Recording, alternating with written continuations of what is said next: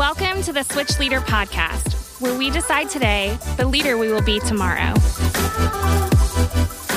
Well, hey, friends, welcome back to the Switch Leader Podcast. My name is Josh Baldwin, and this week I am here with my friend Jennifer Gordon. Jennifer, thanks for hanging out with us today. It's actually hard for me to call you Jennifer because I call you Jen so much, and it came out it came out weird. But sounded weird. How too. are you?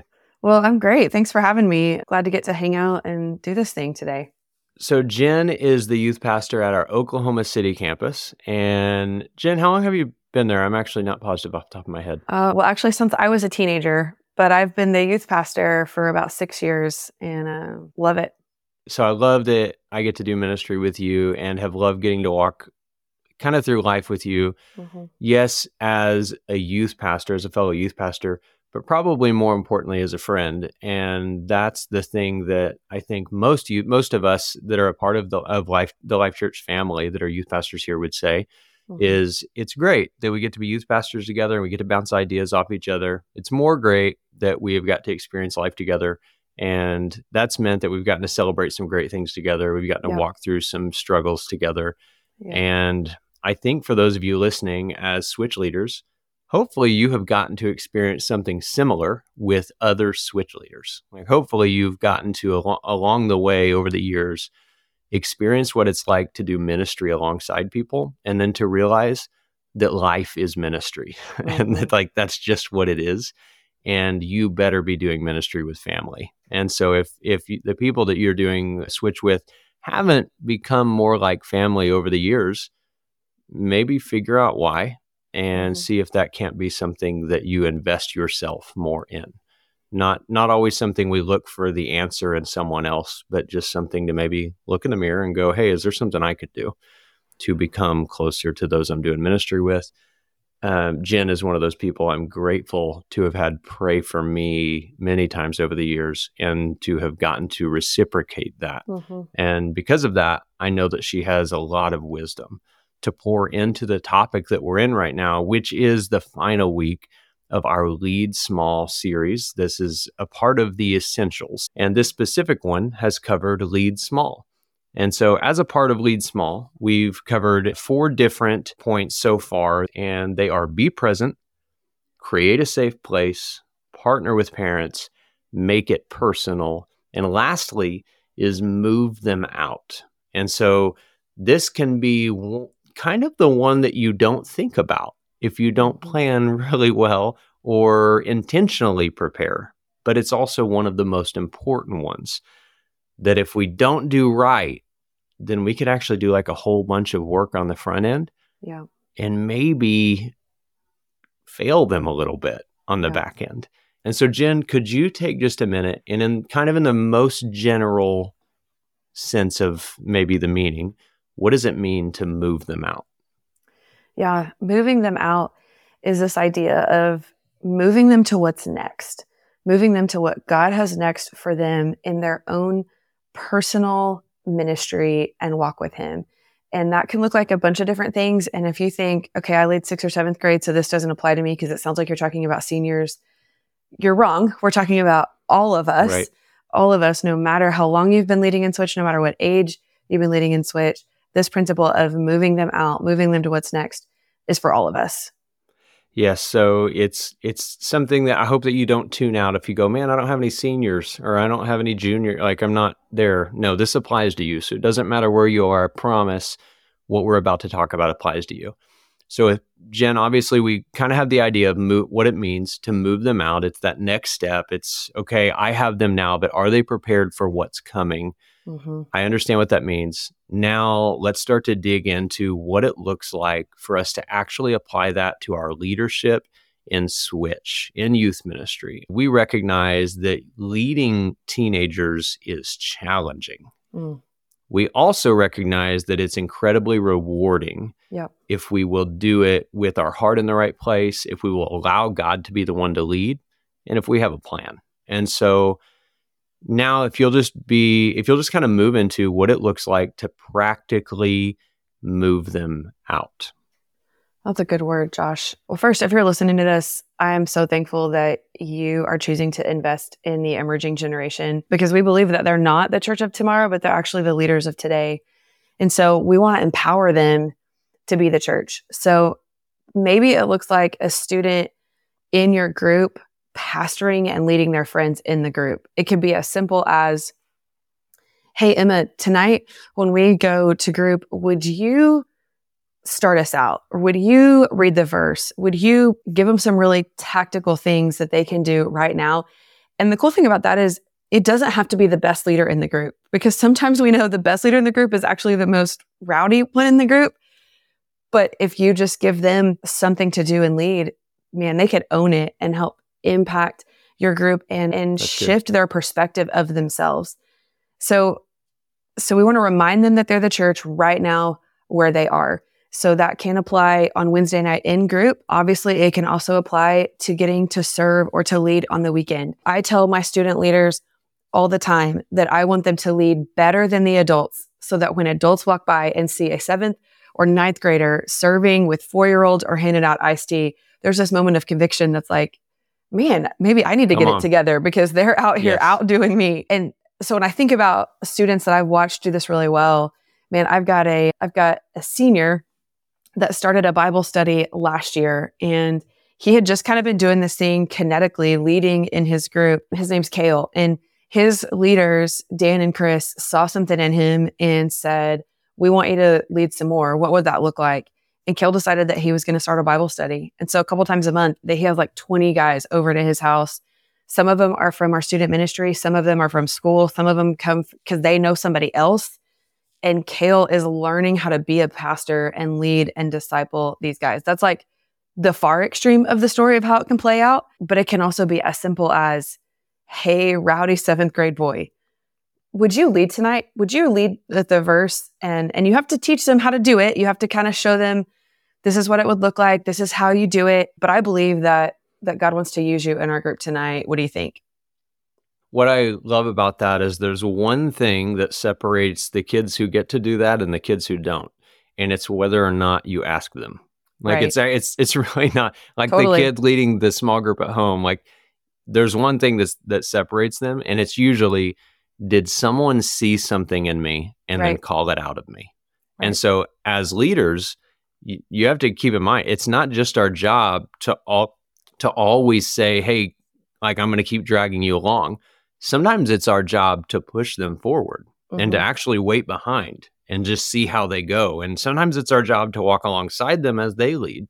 Yep. And we're getting to see that happen. So, s- those of you that are leading like a middle school group and you're thinking, man, I have a group truly of rowdy kids and maybe I have one hmm. that I that, that's just a little bit more focused than yeah. the rest of them. And you're going, I don't know how to get this group under control. Like mm-hmm. I, it just seems like I struggle every week to get them focused. And maybe I can for just a little bit of time. Sometimes the answer is right in front of us. And it's that they might be a little more focused if they knew, hey, tonight I'm going to ask you to lead part of this group. Yep. If you actually asked one of them that you knew was there and one of those students that you're like, I don't think they're there yet, but I think that it's in them. Yeah then just know that they wouldn't be rowdy because they'd be waiting for the night, for the part of the night where they're going to be leading. Well, and their friends are going to respond differently too, because right. the way that students listen to each other is completely different. Even though they might like me, they might think that I'm relevant, they might think that I have wisdom or whatever. When, when I lead through another student, the reaction is completely different. And I also think it works if you've got somebody that is on the other end of the spectrum. Maybe you're seeing what they could be, but it's because of where they aren't. So mm. there's a girl that I had a conversation with. She's a freshman, and we've had about probably 12 months of every month or so, she ends up on my radar. Now, I lead a pretty large youth ministry. So for her to end up on my radar means that right. the beacon has gotten pretty loud, right? Yep. So leaders have brought me in so I'm having this conversation with her, and I basically said, and it was longer and it was more loving, but I'm going to simplify it. So if it sounds harsh, realize there was a lot more work, but I'm just keeping it tight for this. I said, essentially, you've kind of got this like Eeyore rain cloud mixed with drama queen vibe. And she did exactly what she did. She started laughing and she was like, Yeah, I've been told that before. And I said, and I just kind of left this like awkward pregnant pause and I just looked at her and I said, is that who you want to be? Like, Mm, do you want to be the one that multiple people are kind of fussing and complaining about? Do you want to be the one that's always in the middle of drama? Do you want to be the one, or do you want something different? Because if you want to be that one, that's fine. I'm just not going to participate. that's good. But if you want to go somewhere, then I'm willing to walk with you.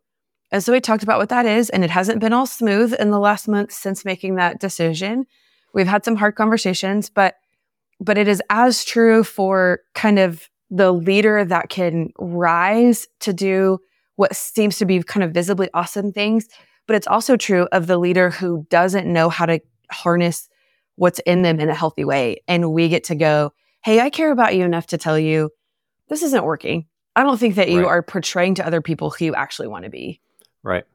I think the essence of move them out is probably something we could apply like you could see in your own life. So it Mhm. could have been if you if you're a leader listening right now and maybe you played sports growing up or maybe you're in a job right now that has more leadership than what you used to have or more responsibility than what you used to have and you can like look back to what got you to where you are now and you'd go man if it weren't for the experiences that i had i couldn't do what i do now like i couldn't do my job now if i hadn't done my job then and it Mhm. was the things that i had to learn along the way but it was also the people back then that said hey i'm going to have you do what you're doing now so that you can do this other thing later because Yeah. i actually think you're capable of that we're right now in seventh grade deciding I want this kid to be a capacity student Mhm. when they're in high school. And they're not on the trajectory to be that right now. But because they're in my small group, Mhm. we're going to change that Yeah. because I have a different plan for them. And it's that we could help them be more mature, more spiritually mature in two years than they would have been had they not intersected paths with me. But because God has put me in their life, I know it's been for a reason, and I'm going to help them go somewhere different. And to do that, I'm going to have to call it out in them. It's not Right. going to be that I do all the work, it's going to be that I just bring awareness. And that's mm-hmm. half, that's kind of half the picture. And so, Jen, as as we kind of continue this conversation, maybe I've got a student that's new to Switch, but they're actually they're a senior, they're a junior, and it's so I need to kind of help them with this more quickly. Or they've been with me for a while, the next step's coming, and I have to start making some changes or some decisions. What is what does kind of some of those next steps look like? And do you have any examples of how that has played out with leaders before? Yeah, that's actually, I shouldn't say it's a favorite because I, I like the stages are all my favorite, but there's just something about that, the maturity that they have as juniors and seniors. They start talking about like real big life choices and decisions. And it's just a fun season to finish out with them and to help prepare them for the next step. And so, so before I was youth pastor, I was a switch leader for a long time and I got to lead a group of girls that are now like 24 and two of them are youth pastors. One of them is married to a pastor. A few of them have kind of fallen off and are other places and not in Mhm. contact or not continuing to follow God. But but watching some of those circle back around is really cool. So Right. last year I got to watch Jason and Caleb graduate a group of guys and the guys had had a rough season. Like there was about a year and a half where they just didn't want to come to the building. And Jason and Caleb stayed consistent to leading them. They showed up regularly. They met outside of the building because the guys wouldn't even really come here. So they took additional time outside of their lives to connect with them. Well, a few of those have come back, and two of them are actually now leading in Switch. So one is a Switch leader with Caleb, like Caleb and Mike. Mike, who is now 19, is co leading with Caleb, who was his Switch leader. And to just awesome. watch that kind of full circle of, I realized that I was rough on you and you stayed, and look what God did. And you discipled and developed me. And now I want to do that again. And not just want to do that for somebody else, but will you do it with me? Super fun to watch. And then I had a student that graduated last year, left for the military, and and he was part of a really strong group and his leader is named Dan and Dan is an older guy, an empty nester and he's just he and his co-leader Chris have just really invested in these young men. And when the student went out and into the military, his faith was so strong because of what he had learned under the leadership of those guys and his outlook was so positive that his drill sergeant actually moved him to a different unit where like half the guys were ready to quit boot camp because it was too hard. Huh. Like, wow. like the longevity of, cause that's really the goal, right? Is we're not just trying to, to lead and raise up great students. We want to lead and raise up followers of Christ, fully devoted followers of Christ. You and bet. so, so that 18 to 25 range when they're figuring out how to be young adults out in the world, outside the nest, outside the bubble that they had been in, for better or worse, like whatever that bubble entailed. Now they're having to figure this out on their own. And when we prepare them with the end in mind to go, okay, do you really understand how to read God's word? Do you really know who you are in Christ? What is it going to look like when you leave here? Are you going to go to church on your own when I'm not here and your parents aren't here or your friends aren't here? Have you thought about that? Well, let's talk about it now so that when you get to that spot, your default isn't how does this discomfort get medicated? Your default is God, help me in the middle of this discomfort. God, show me what you want to teach me right now. God, use me to be a light to somebody else. That's so good. So I hope that I hope that everybody listening, I hope that you feel a little bit of like, hey, I have some clarity about about what I could actively do in the stage that I'm in. So if I'm leading a middle school small group, I recognize that maybe I'm not doing all the things that are, you know, maybe I'm not having students lead my entire my entire small right. group. That's probably not happening. But maybe I've got one question that I'm reaching out to a student in advance and I'm saying, "Hey, I want for you to ask this question and then I want for you to be the one that is going to continue the conversation around that topic this week. And you tell them in advance so they know this is coming. And it's just a very simple thing. Whereas if you've got a student that's a senior, maybe you're going, hey, for the next two weeks, you're leading group and I'm walking alongside you. And we're actually giving them kind of those next step action things. Jen, as we kind of wrap this episode up, is there anything that you haven't shared that that you want to that you feel like, hey, I just want to make sure that our leaders hear and understand this? Man, I would also encourage those of you that are dealing with some hard stuff or hard groups that sometimes moving them out is moving them to a different spot. Like mm. if they're not, if their best friends are over there, but they feel like they've got to be here, like I think sometimes we can get possessive of them, you know, yep. or their parents go to another church and they feel torn.